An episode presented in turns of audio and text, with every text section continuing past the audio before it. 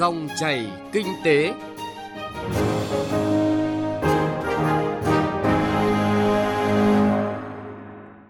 Cảm ơn quý vị và các bạn đã đón nghe dòng chảy kinh tế hôm nay, thứ hai ngày 3 tháng 8 năm 2020. Biên tập viên Thu Trang cùng nhóm phóng viên kinh tế sẽ chuyển tới quý vị và các bạn những nội dung đáng chú ý sau đây. Thành phố Hồ Chí Minh sẵn sàng trên cao tốc EVFTA. Chuyên gia kinh tế khuyến nghị khi EVFTA có hiệu lực trùng thời điểm đại dịch COVID-19 diễn biến phức tạp. Chuyên mục phát triển công nghiệp hỗ trợ với câu chuyện điển hình về một doanh nghiệp có nhiều đóng góp cho tăng trưởng nội ngành. Trước hết, chúng ta hãy cùng điểm một số thông tin kinh tế nổi bật trước khi theo dõi cụ thể các nội dung vừa nêu. Theo báo cáo, điểm lại tình hình kinh tế Việt Nam 7 tháng với tiêu đề Trạng thái bình thường mới ở Việt Nam sẽ ra sao? Ngân hàng Thế giới nhận định kinh tế Việt Nam dù bị ảnh hưởng nghiêm trọng bởi đại dịch Covid-19 vẫn chịu đựng tốt và sẽ phục hồi. Nhờ kiểm soát tốt dịch, năm 2020, Việt Nam sẽ là quốc gia có tốc độ tăng trưởng thứ 5 trên thế giới. Cụ thể, GDP 2020 của Việt Nam được dự báo tăng 2,8%. 2021 và 2022, mức tăng trưởng có thể lên đến 6,8 và 6,5%. Cùng với việc hàng loạt hiệp định thương mại tự do được ký, các nước trên thế giới cũng gia tăng hàng rào kỹ thuật, phòng vệ thương mại để bảo vệ sản xuất trong nước. Đơn cử theo Cục Phòng vệ Thương mại Bộ Công Thương, tính đến cuối tháng 7, hàng xuất khẩu của Việt Nam đối mặt với hơn 176 vụ kiện phòng vệ thương mại. Phần lớn là khởi kiện liên quan đến ngành thép, ngành thủy sản, bao bì nhựa, gỗ. Bộ Công Thương đang phải xử lý 13 vụ việc do nước ngoài khởi xướng điều tra và 6 vụ việc hàng hóa Việt Nam có khả năng bị điều tra. Tập đoàn Navigos, chuyên nghiên cứu về nguồn nhân lực nhận định rằng quý tư năm nay sẽ có nhiều chuyển biến trong dịch chuyển đầu tư. Đặc biệt, sẽ có rất nhiều nhà đầu tư Nhật Bản chuyển nhà máy từ nước khác sang Việt Nam, chọn Việt Nam làm miền đất hứa. Cán cân thương mại hàng hóa tháng 7 của nước ta ước tính xuất siêu 1 tỷ đô la Mỹ. Tính chung 7 tháng qua, cán cân thương mại hàng hóa đạt mức xuất siêu 6,5 tỷ đô la Mỹ, trong đó kinh tế nội địa nhập siêu 11,1 tỷ đô la, khu vực có vốn đầu tư nước ngoài xuất siêu 17,6 tỷ đô la. Theo số liệu của Cục Hải quan Thành phố Hồ Chí Minh, trong 7 tháng của năm nay, thu ngân sách hải quan của thành phố đạt khoảng 56.300 tỷ đồng, đạt 49% dự toán và giảm 17,7% so với cùng kỳ năm ngoái. Trong lĩnh vực bất động sản nói chung không chỉ sụt giảm mạnh về lợi nhuận, nhiều doanh nghiệp bất động sản báo cáo thua lỗ sau 6 tháng đầu năm nay. Các chuyên gia khẳng định nguyên nhân chính đều do tác động mạnh từ đại dịch Covid-19, khiến tiến độ bán hàng và thu tiền chậm lại. Nhiều doanh nghiệp không có doanh thu. Thưa quý vị và các bạn, Hiệp định Thương mại Tự do giữa Việt Nam và Liên minh châu Âu, gọi tắt là EVFTA, đã có hiệu lực từ ngày 1 tháng 8. Sau đây, chúng tôi tổng hợp những thông tin cơ bản về hiệp định này.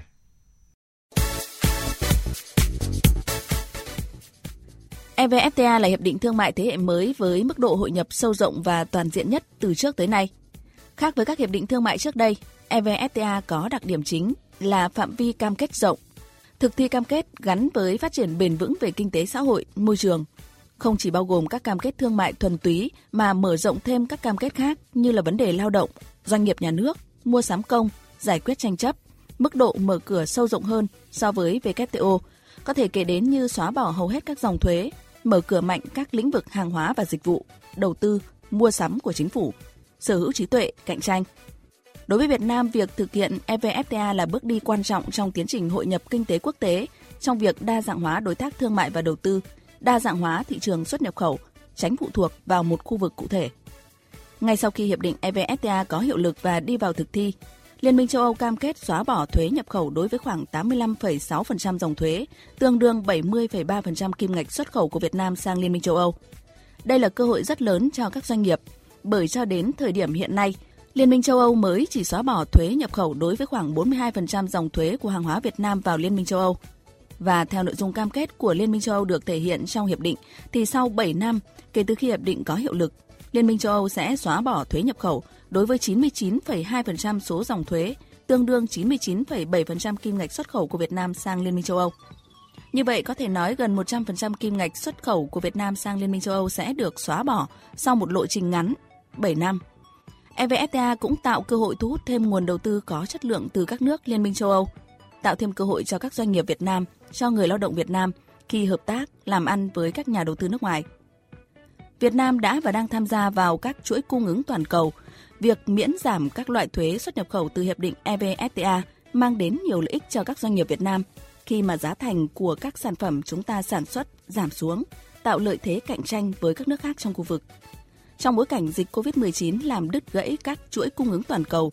EVFTA có tác động tích cực đến Việt Nam trong việc thiết lập các chuỗi cung ứng, chuỗi giá trị mới với Liên minh châu Âu.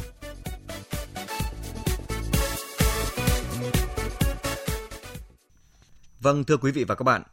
theo các chuyên gia, EVFTA sẽ mở ra nhiều cơ hội góp phần tăng trưởng kinh tế đất nước, nâng cao năng lực cạnh tranh và uy tín của Việt Nam trên bình diện quốc tế. Cơ hội này sẽ chỉ đến và lâu dài, bền vững khi chúng ta đảm bảo tuân thủ những tiêu chí, những điều khoản khắt khe từ hiệp định ngay từ đầu và nỗ lực duy trì được về sau. Đó chính là những thách thức tiềm ẩn trong tiến trình hội nhập, là phép thử với các doanh nhân, doanh nghiệp của Việt Nam và toàn nền kinh tế. Nhận diện những cơ hội và thách thức từ hiệp định, địa phương đầu tàu kinh tế của cả nước là thành phố Hồ Chí Minh đã có những bước chuẩn bị kỹ càng và đang sẵn sàng đi trên tuyến đường cao tốc này. Phản ánh của phóng viên Lệ Hằng.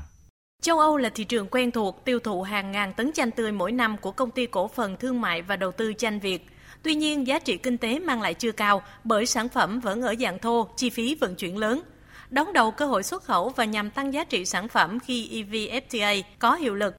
Công ty cũng đã nhập máy móc từ Hàn Quốc và Nhật Bản sản xuất bột chanh theo tiêu chuẩn HACCP. Ông Nguyễn Văn Hiển, Chủ tịch Hội đồng Quản trị Công ty Cổ phần Thương mại và Đầu tư Chanh Việt cho biết, Sắp tới, công ty sẽ xuất sang thị trường châu Âu lô bột chanh đầu tiên với 5 tấn bột chanh, 5 tấn vỏ chanh sấy.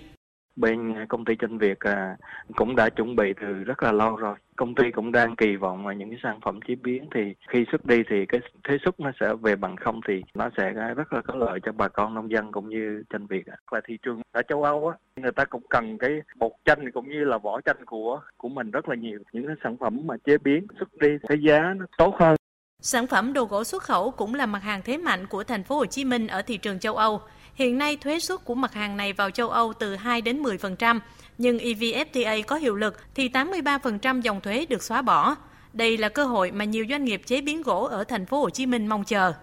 Nhiều doanh nghiệp đã có bước chuẩn bị về nguồn nguyên liệu gỗ, đầu tư thêm máy móc thiết bị nhà xưởng, đào tạo nguồn nhân lực nhằm nâng cao chất lượng sản phẩm đáp ứng cho thị trường này. Bên cạnh đó, Hiệp hội Mỹ nghệ và chế biến gỗ thành phố Hồ Chí Minh cũng tổ chức nhiều lớp tập huấn về tiêu chuẩn chất lượng xuất xứ hàng hóa, từng loại sản phẩm vào thị trường EU. Tuy nhiên, trong điều kiện dịch bệnh đang diễn biến phức tạp, nên Hiệp hội đã xúc tiến thương mại trực tuyến online.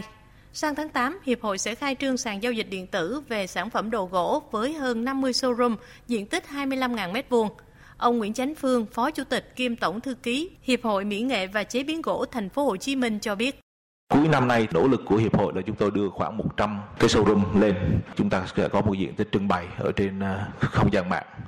Và từ những cái cơ hội này, với sự cái kết nối cụ thể ờ, với Eurocharm và với các ờ, hội doanh nghiệp khác thì tôi hy vọng là cái cơ hội kết nối cho các doanh nghiệp của Hawa cũng như là các doanh nghiệp của châu Âu gần hơn. Ông Nguyễn Thành Phong, Chủ tịch Ủy ban nhân dân thành phố Hồ Chí Minh cho biết, thành phố sẽ có chiến lược khai thác sâu thị trường châu Âu, nhất là mặt hàng có lợi thế. Trước mắt, Ủy ban nhân dân thành phố Hồ Chí Minh đã giao cho các ngành chức năng phải có chương trình cụ thể hỗ trợ doanh nghiệp. Sở Công Thương phải trình Ủy ban nhân dân thành phố chương trình hỗ trợ doanh nghiệp xuất khẩu sang thị trường châu Âu trước ngày 15 tháng 8. Tổ chức tập huấn chuyên sâu cho các doanh nghiệp về quy tắc xuất xứ hàng hóa. Định kỳ hàng quý tổng hợp các khó khăn của doanh nghiệp xuất nhập khẩu hàng hóa sang thị trường châu Âu, gửi cho Sở Kế hoạch Đầu tư tổng hợp để thảo luận giải quyết trong tổ công tác liên ngành về đầu tư của thành phố. EVFTA là cơ hội nhưng cũng là thách thức đối với doanh nghiệp của thành phố Hồ Chí Minh, vì phần lớn doanh nghiệp ở đây đều là doanh nghiệp vừa và nhỏ. Với sự hỗ trợ tích cực của lãnh đạo thành phố và sự chủ động nỗ lực của doanh nghiệp, hy vọng hơn 20.000 doanh nghiệp xuất khẩu sẽ có nhiều cơ hội tiếp cận nhanh và hiệu quả với thị trường này.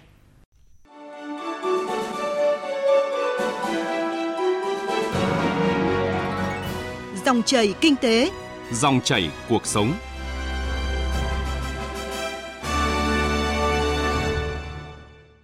Vâng thưa quý vị và các bạn, Hiệp định Thương mại Tự do giữa Việt Nam và Liên minh châu Âu EVFTA có hiệu lực. Ghi nhận của phóng viên Lệ Hằng cho thấy, đầu tàu kinh tế thành phố Hồ Chí Minh đã có những bước chuẩn bị tốt nhất để tận dụng các cơ hội mà hiệp định mở ra. Thế nhưng,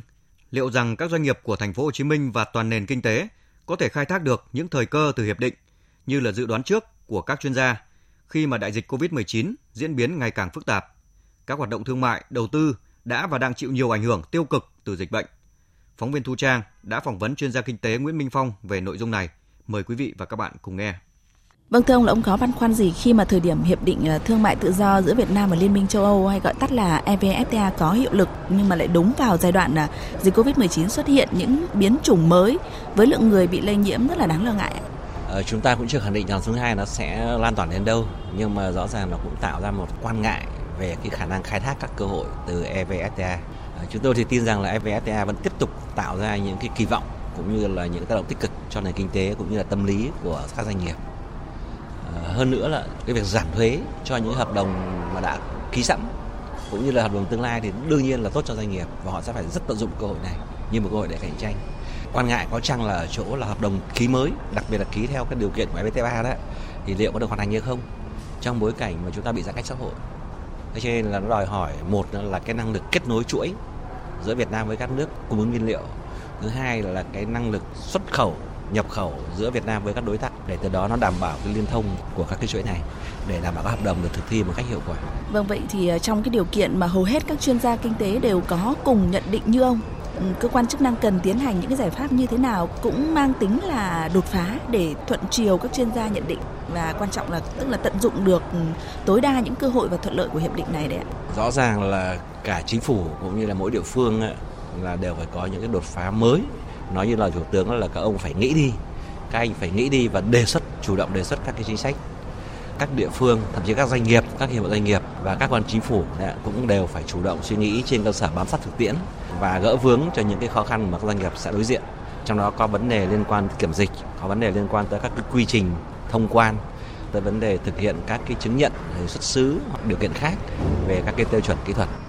Ngoài ra đấy, thì là cái việc mà đảm bảo cho chuyên gia của các bên qua lại đó cũng là rất cần thiết để vừa chống dịch nhưng mà vừa đồng thời đảm bảo cái nhân lực chất lượng cao đó cho các cái dự án của Việt Nam với EVFTA được tiếp tục thực hiện và thực hiện một cách tốt hơn.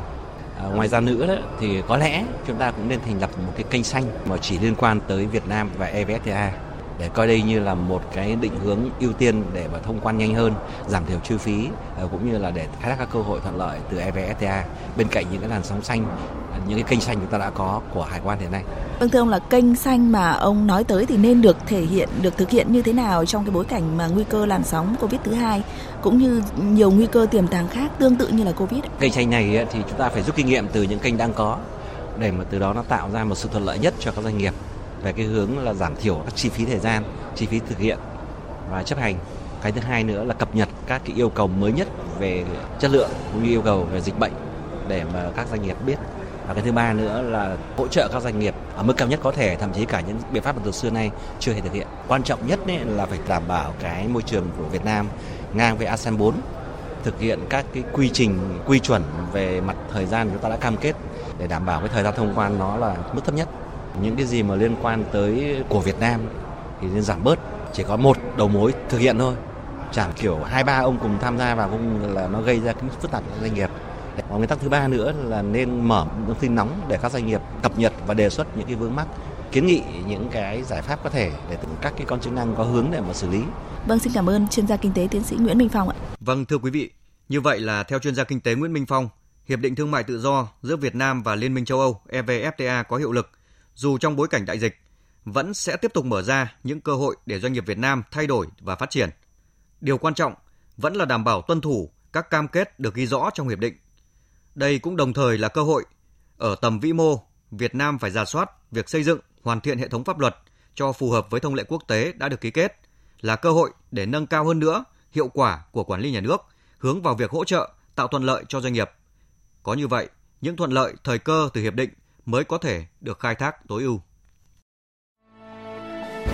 Phát triển công nghiệp hỗ trợ. Phát triển công nghiệp hỗ trợ.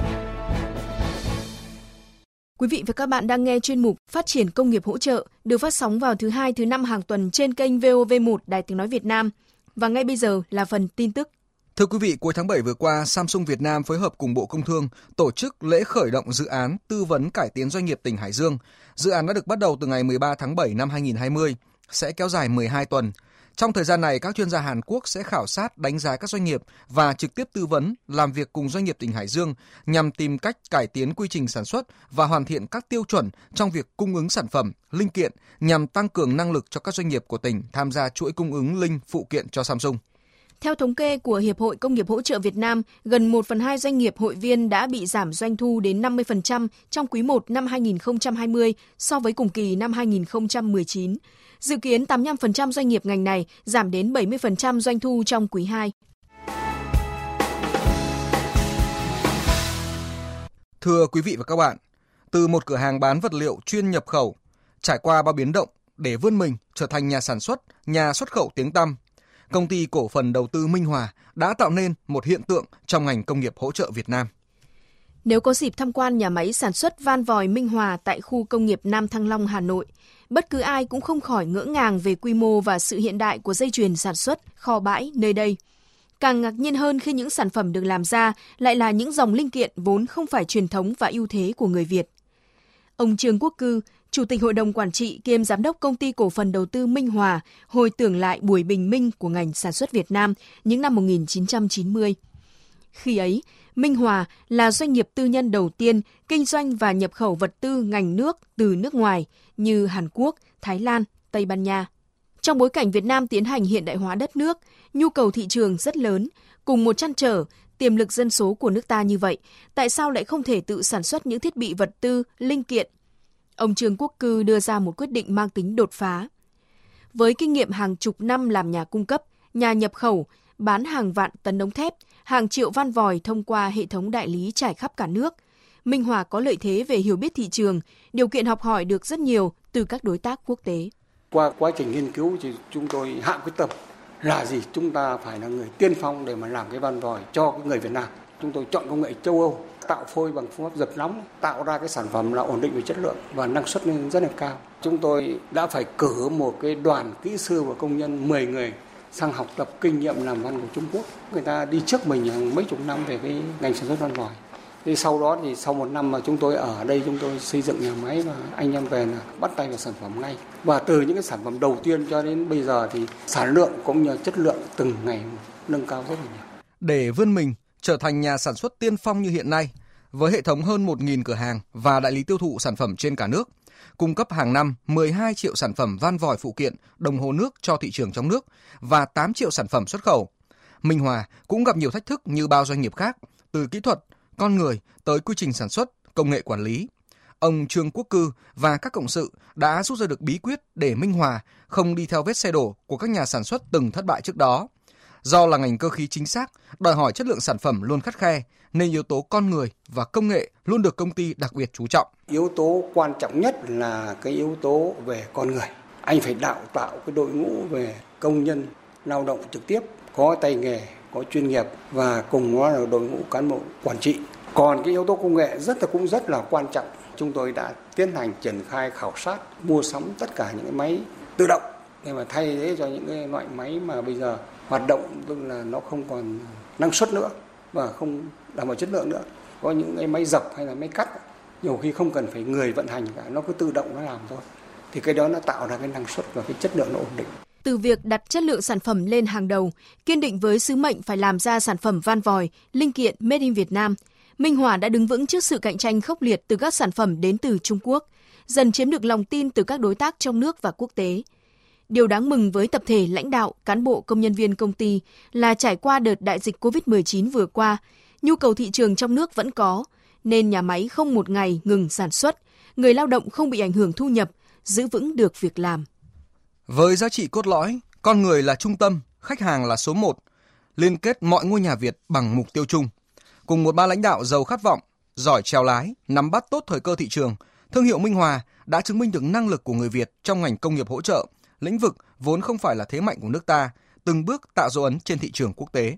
Chuyên mục Phát triển công nghiệp hỗ trợ với câu chuyện điển hình về một doanh nghiệp có nhiều đóng góp cho tăng trưởng nội ngành cũng đã kết thúc dòng chảy kinh tế hôm nay. Chương trình do biên tập viên Thu Trang cùng nhóm phóng viên kinh tế phối hợp thực hiện. Xin kính chào tạm biệt và hẹn gặp lại quý vị và các bạn.